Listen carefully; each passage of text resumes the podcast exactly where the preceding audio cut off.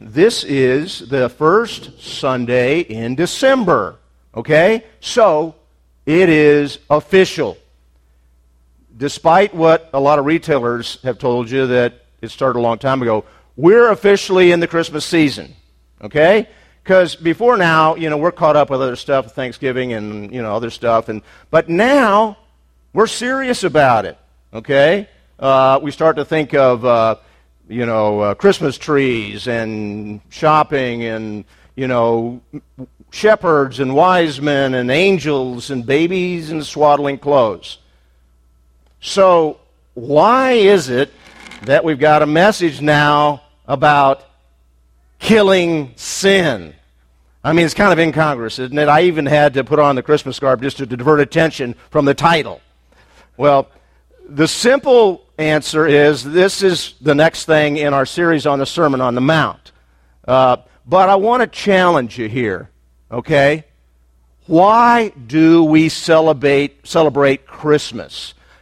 I would submit to you, it's not because a baby laid in a manger but rather because that baby became the Lamb of God, suffered and died, and then rose for you and me. Okay? So today we're going to go on, uh, and we're going to start in Matthew 5, verses 28, 29, and 30. Excuse me, 29 and 30. And there it says, If your right eye makes you stumble, tear it out and throw it from you. For it is better for you to lose one of the parts of your body than for your whole body to be cast into hell. If your right hand makes you stumble, cut it off and throw it from you. Better for you that you lose one of the parts of your body than for your whole body to go into hell. And last month, we considered a, the same passage with the, the previous two verses in uh, Jesus' teaching on sexual sins versus the contortions of the scribes and Pharisees. And there we learned that adultery, according to Jesus, starts in the eye gate and is committed first in the heart as coveting or lust. We discussed the doctrines of sin, regeneration, hell, holiness, and redemption. And we learned that without those doctrines, without that basic understanding, our faith is meaningless. Today, we want to focus more broadly on the issue of how to kill or avoid sin. Of course, the context is sexual sin. When you read, though, verses 29 and 30, you got to ask, why so drastic? Well, Consider the teaching of the whole Bible, and let's just look at Proverbs 6. It's not on your study sheet as most of the verses are today, but let me just read it to you.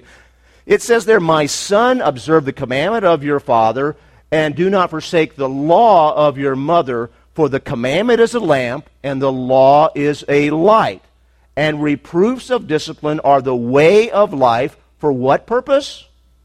to keep you from the evil woman, from the smooth tongue of the adulteress. Do not desire her beauty in your heart, the place where adultery is most often committed, nor let her capture you with her eyelids.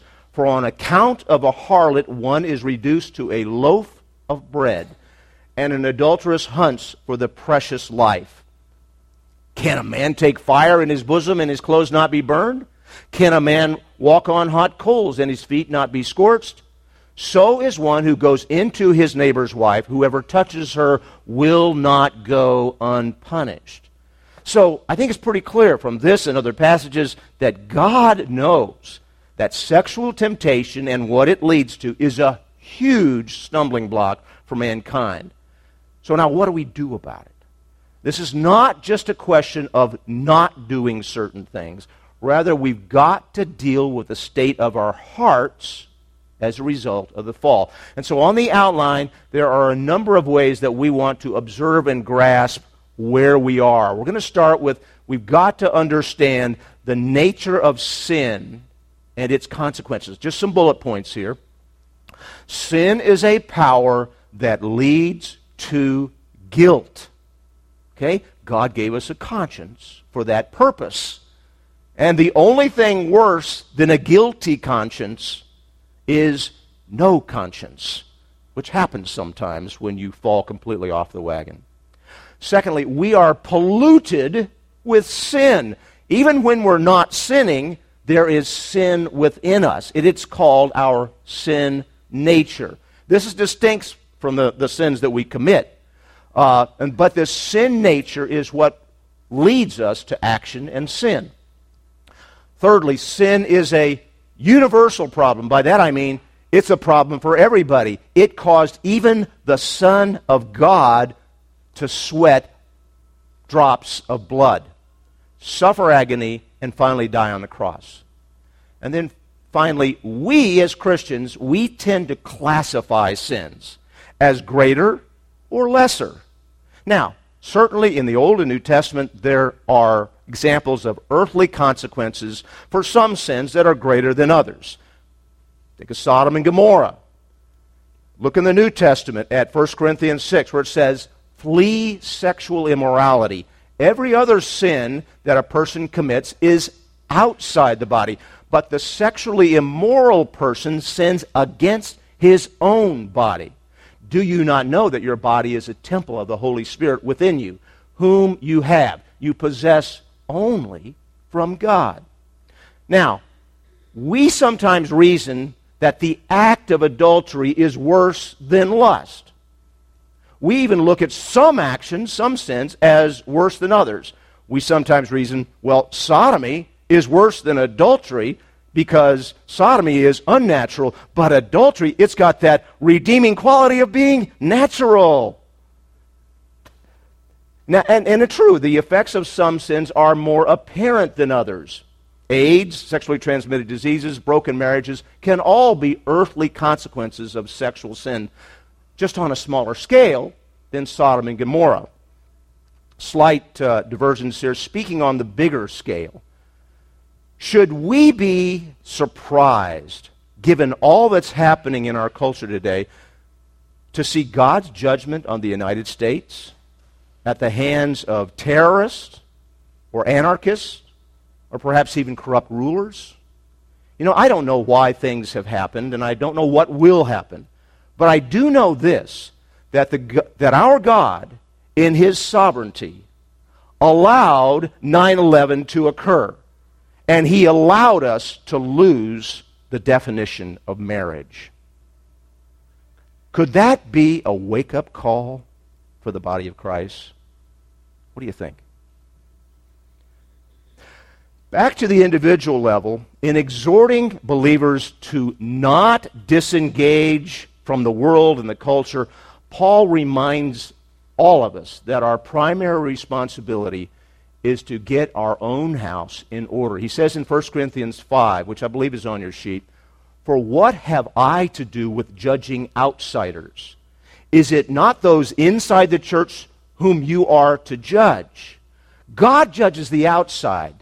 You, you believers, you purge the evil person from among yourselves. So when somebody starts to compare their sins with the worst sins of others, we as believers should remember and say to ourselves, so what? Despite the earthly consequences, our better sins can earn us an admission ticket to hell just as easily as the sins of others. So, this sin classification mentality, while it may provide us cover, we can feel better about ourselves, we would be far better off if we mind our own beeswax, our own business, and focus on the hard reality that because of what we are, because of my sins, the Son of God had to come down from heaven. He had to suffer and die on a cross for me. You see this carcass of old skin and bones? Whose is it? Who has the right to decide what's done with it? Well, I'm in physical possession, but Paul reminds me in 1 Corinthians 6 that I am not my own, for I was bought with a price. So I am to glorify God in my body. Yeah, we do have to make judgments about sin, but instead of spending our time and energy judging folks in the world for acting just as we should expect them to act, we should rather be using our time and effort and, and work to do what Jesus asks us to do be bright and pure lights to the world. Secondly, we want to understand the importance of the soul and its destiny. Jesus says twice in this passage that you should get rid of one of your, your body parts rather than to be cast into hell. Now, there's nothing wrong with an eye or a hand, okay? God gave them to us to exemplify the many things in life that are good, right, and profitable. Jesus tells us, however, that if the good things in life are crowding out the best thing in life, we have to make a decision.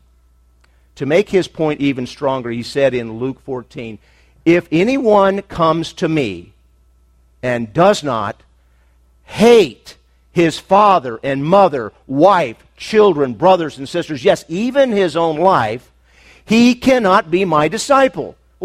What's this? Is Jesus anti family? No, no. Rather, what he's saying is if anything, even your family comes between you and him or causes you to sin, we must forsake it, get rid of it. Your soul and its destiny are more important than anything in this life. The most important things on earth, eye or hand or even your family, must not become between you and your soul's destiny. Life here is important, and each believer has a purpose in whatever time God allows us here. However, if necessary, we are to become cripples in a sense in order to make certain that we get there when we get there, we will stand in his presence with joy and glory. Now, if we do that, it may mean that we do without certain riches or certain achievements or accomplishment in this world. Let me make clear here there's nothing wrong with striving for excellence. And Christians should be the very best servants, the very best employees, the very best at whatever they do. However, there comes a point when excellence in a job, or music, or should I, may I say, sports, can become an idol if it displaces our God given purpose. Jesus put it this way to his disciples in Mark 8 If anyone wishes to come after me, he must deny himself and take up his cross and follow me. For whoever wishes to save his life will lose it, and whoever loses his life for my sake in the Gospels will save it. Here's the key What does it profit a man to gain the whole world and forfeit his soul. For what will a man give in exchange for his soul? For whoever is ashamed of me and my words in this adulterous and sinful generation, the Son of Man will also be ashamed of him when he comes in the glory of his Father with his holy angels. Jesus was not above casting fear to impart the correct perspective on priorities. In Matthew 10, it says, Do not fear those who can only kill the body, but are, are unable to kill the soul. Instead, rather, fear him, him who is able to destroy both body and soul in hell. Okay? Kind of serious. Next, we've got to hate sin and do all possible to remove it from within. You know, Mike uh, previously had a similarly cheerful, cheerfully entitled uh, series called God Hates. And we should. We should hate sin. Uh, Psalm 97 hate evil, you who love the Lord. But to hate evil, we've got to be able to recognize it and call it out. Yeah, Paul tells us in Philippians 4 that whatever is true, honorable, right, pure, lovely, of good report. If there's any excellence, if there's anything worthy of praise, dwell on these things, practice these things, and the peace of God will be with you. Yeah, those are the things we should dwell on and practice rather than the details of sin. But still, we must understand the warning signs and the consequences of sin found in God's Word. Now, we said last time, it's still true now. the doctrine of sin is really not very popular within the church. In the world, just using the word sin will bring at least a sideways glance, if not open rebuke. However, it is vital for the church, for you and me, to be taught and understand this concept. Sin is real, and it's in each one of us. Next, we've got to seek a clean heart. You know, within certain traditions, uh, certain Christians will give up doing something or eating something for a certain season. And, you know, I don't have a problem with that, you know, for discipline, fasting, or whatever. But the goal is not to avoid certain actions, cravings, or even sins. But the, the primary goal is that our hearts are free from coveting and lust. However, you know, you and I really don't like to examine our hearts. Rather, we sit content because we're in a conservative or an evangelical church rather than those folks in the liberal mainline denominations. All the while, we commit sin in our own hearts. Yet we look respectable. Nobody knows except God. You see, God judges the heart. Man only judges the outside because that's all he can judge. There are some simple things that you can do. I think uh, these are not fail safe, but they're helpful. Okay? Uh, you might just, and I hope you are, post scriptures on your wall at home and at work. You know, young men, you don't have to have a, a, nice frame with matting and all that or the fancy stuff. You can just print out in bold print off your printer on a piece of copy paper a scripture and tape it to the wall. It's okay. It works. Filter your, your PCs and your devices so that they do not become vices. Okay? Uh, and we talked about that last time. Uh, there's stuff out there. You've got to do something to avoid them just popping up. But you can't rely upon that, parents and others. You've got to interpret the sins of the culture and train your children because they're going to be exposed to them.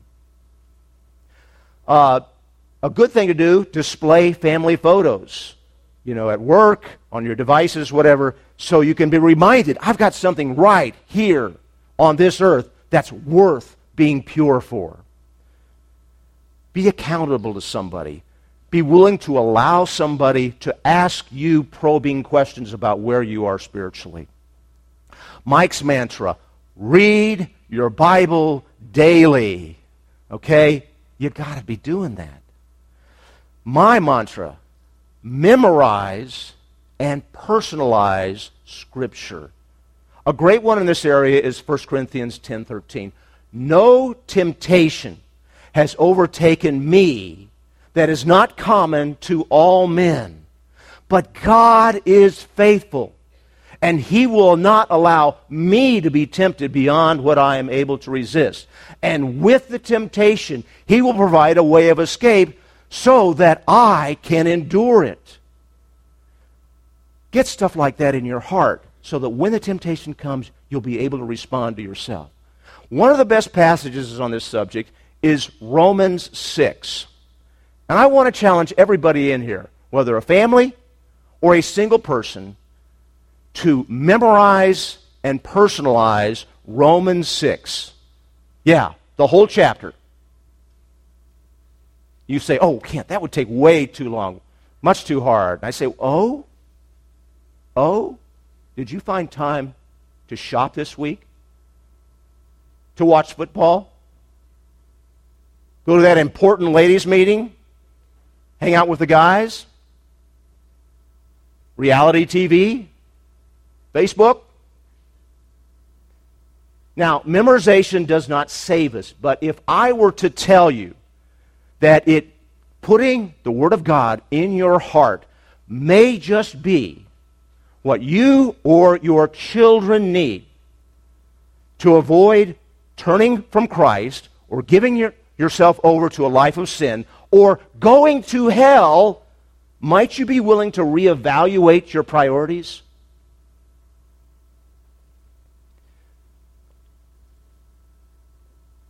Children, even very, very young children have an amazing capacity to memorize Scripture.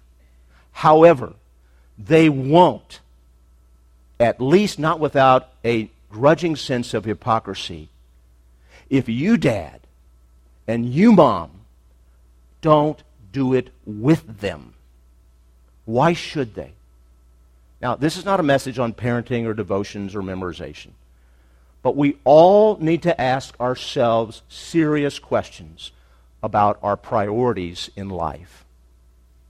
Next, and there's the main point we've got to figure out how to kill sin. When do we need to kill sin? Always. You know, Paul admits this in Romans 7 when he says, On the one hand, I myself, with my mind, am serving the law of God, but on the other, with my flesh, I serve the law of sin. What does it mean to kill sin? Well, let's go to another passage in uh, Matthew chapter 18. Within an exhortation against causing others, particularly the young, to, to, to stumble, Jesus says similarly if your hand or your foot causes you to stumble, cut it off, throw it away from you. It's better for you to enter life crippled or lame than to have two hands or two feet and to be cast into the eternal fire. If your hand causes you to stumble, pluck it out and throw it from you. Better for you to enter life with one eye than to have two eyes and be cast into the fiery hell. Now, in both Matthew 5 and 18, this dramatic use of a, this figure of speech calls for ruthless, ruthless self denial. It's not mutilation, but what we call mortification. You've heard that word. When somebody dies, you go to see the mortician. Mors is Latin for death. Okay? If somebody says, I was mortified, what they mean is, I was so embarrassed I wanted to die. Not really, but that's what they say. Okay? That's what we're talking about here. And in the Bible, mortification is a synonym for taking up the cross, to die to sinful practices, put them to death. Now, the eye is used in Matthew because it looks and it lusts. The hand is used because that's what we do to carry out our sin. The foot is used because we, when we're tempted, we kind of turn. We might start to stroll. We might run flat out to sin.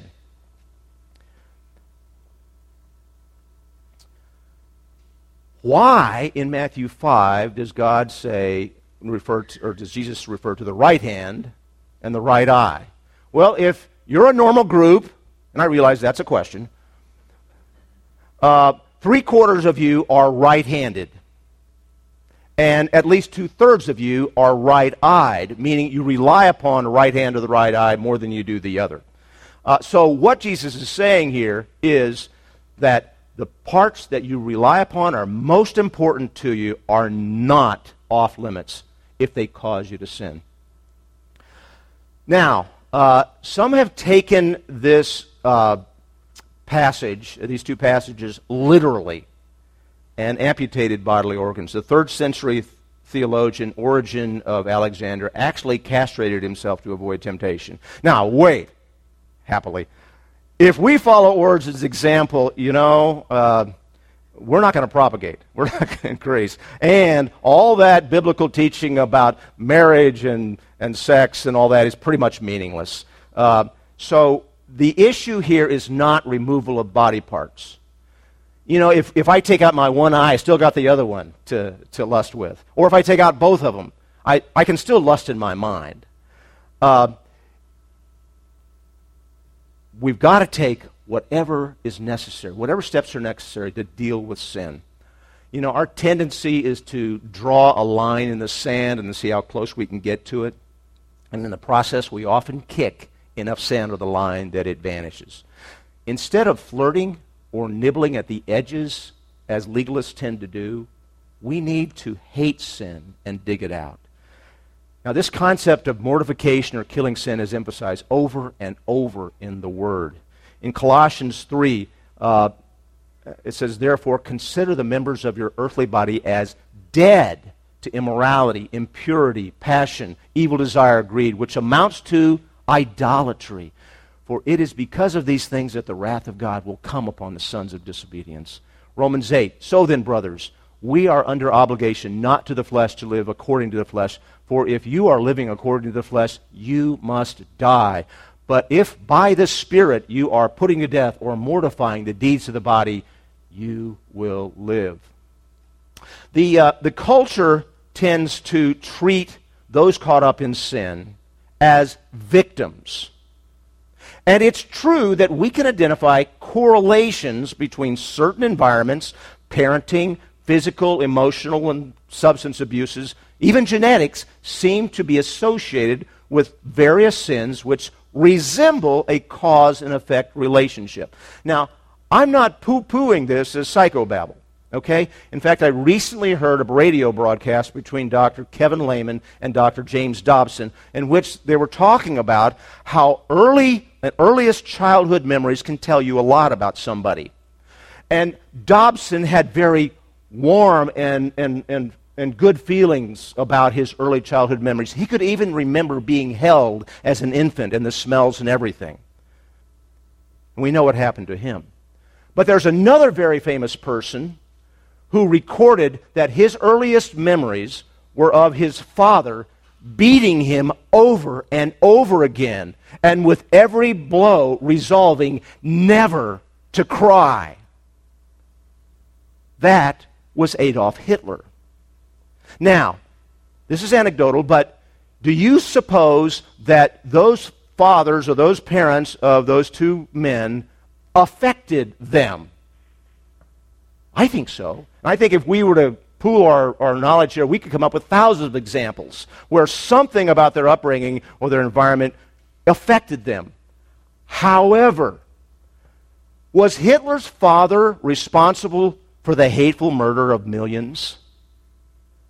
No more so than Dobson's parents can claim credit for what he did for families. See, they both made choices. So the fact remains that we, as the victims of sin, are not passive victims. We all choose to sin. Whatever our genetic weakness, whatever our blind spots, our motivations, our background, our upbringing. It's important, very important, to identify those areas in which we're weak and to put up hedges. I mean, points at which we're not going to go because we know, because of our weaknesses, if we go there, we're going to be tempted. It's important to do that. If we pay as much attention to righteousness as we do to coming up with excuses for our sins, we'd be a whole lot better. So, how can we kill sin day by day? First one is never feed the flesh. Paul tells us to put on the Lord Jesus Christ. Make no provision for the flesh in regard to its lusts. Each of us, again, has a fire inside. Perhaps it's just smoldering but we don't throw on wood and certainly not gasoline. Practical application here. If temptation comes to you through the eye gate, pluck out your eye. In other words, don't look. Okay? Behave as if you're blind and you can't see what tempts you. If you do things with your hands or you go places with your feet that cause temptations, don't do. Don't go act as if you're crippled and simply cannot do the things or go to the places which cause you to sin. This is mortification. Seems simple, doesn't it? Then why do we continue to look, do, and go? Now, uh, I understand it's different for men or different for women, but all the guys in here know that in this world, you cannot avoid, either innocently, inadvertently, or intentionally, seeing something that tempts you, whether it's billboards, uh, the internet, the way that women dress or don't dress, all those things out there are pretty much unavoidable. So the best that you can do in this kind of a situation is don't take the second look. This mortification or sexual self control comes more naturally to some than to others. So if you're one who is not really tempted that much by sexual content or images, you may still need to refrain from exposure out of loving concern for those who have weak consciences or weaker wills that may be around you.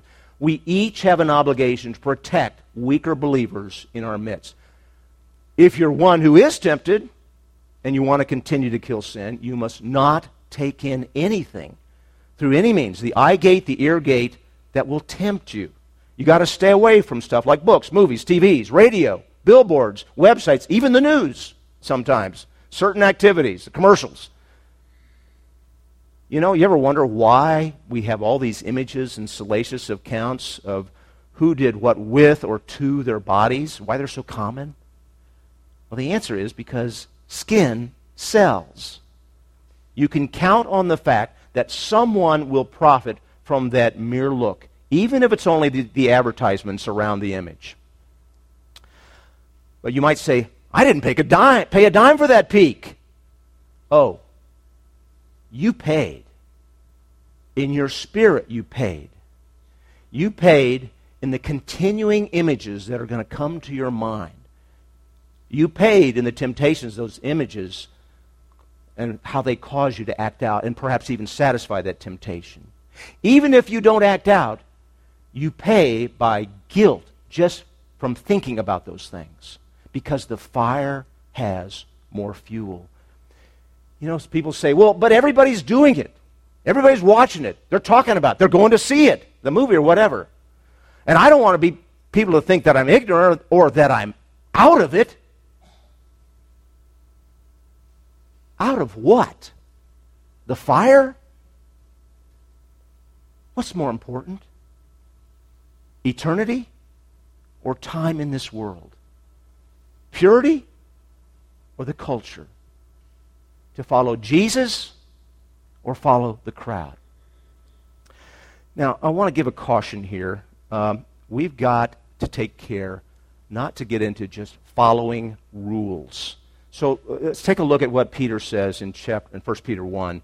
He, here, Peter is speaking to believers here, and he says, Therefore, prepare your minds for action, keep sober in spirit, fix your hope completely on the grace to be brought to you at the revelation of Jesus Christ.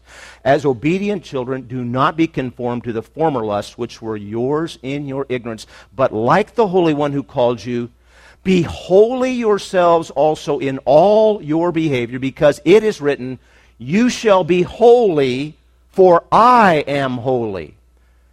The goal here is not to follow rules, but to always be concerned about pleasing and glorifying God, always seeking His best for our lives. Another way to say this is to be holy. Now, holy is one of those spiritual words that we don't hear much from Christians anymore. Perhaps we don't feel worthy. Perhaps we don't want to sound like we're self righteous by using that word. Perhaps it's just old school. I don't know. But for whatever the reason, Peter reminds us that God uses that word repeatedly, and it is what he expects from each one of us.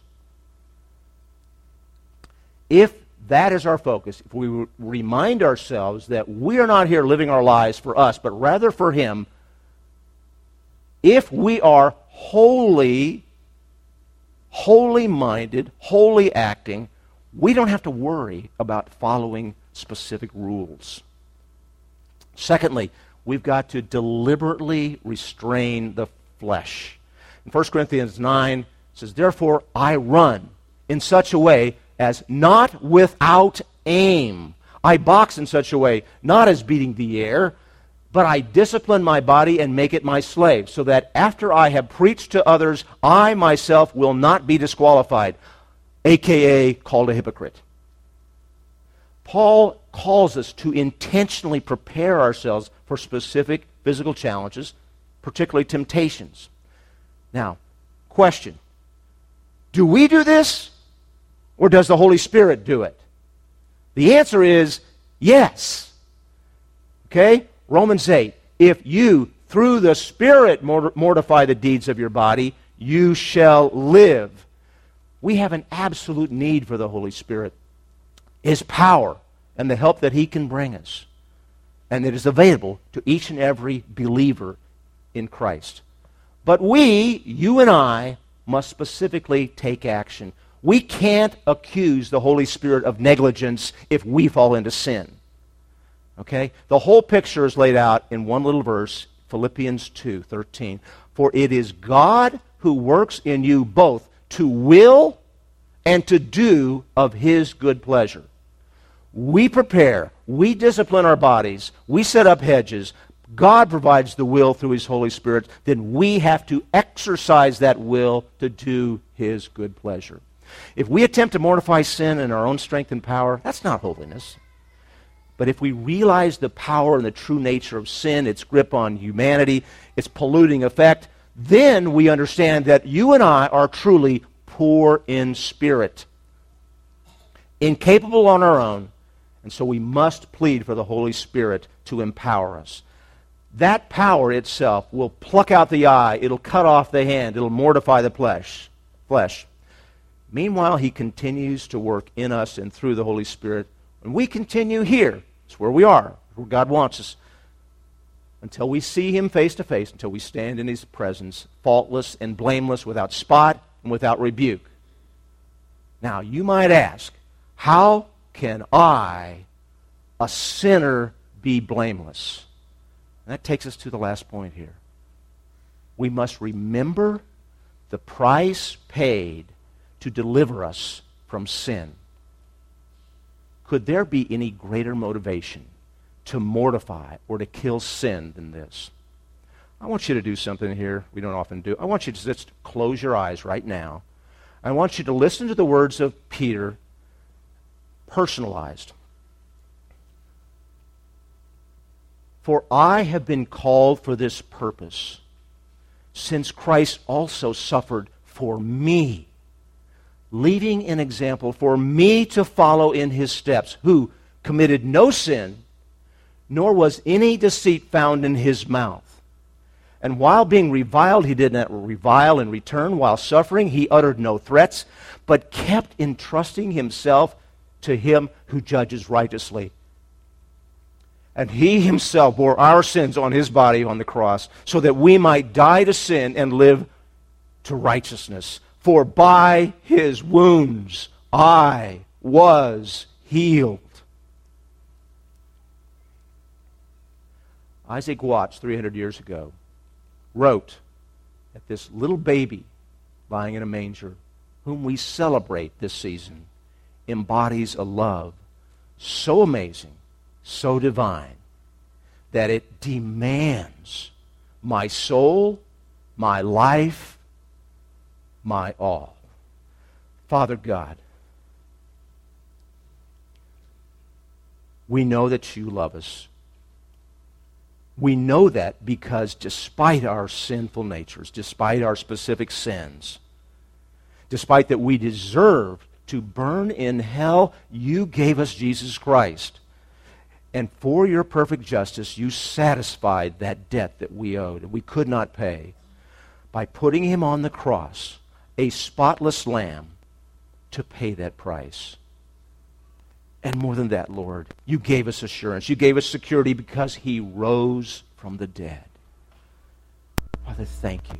Help us to take seriously the nature of sin. Help us to understand how important our soul is and its destiny. Help us to understand how we are to kill sin day in and day out. Father, be real in our lives and help us to glorify you, to do your best in every area of our lives we give you all the praise and all the glory. In the precious and holy name of that little baby and our Savior, Jesus Christ, we pray. Amen.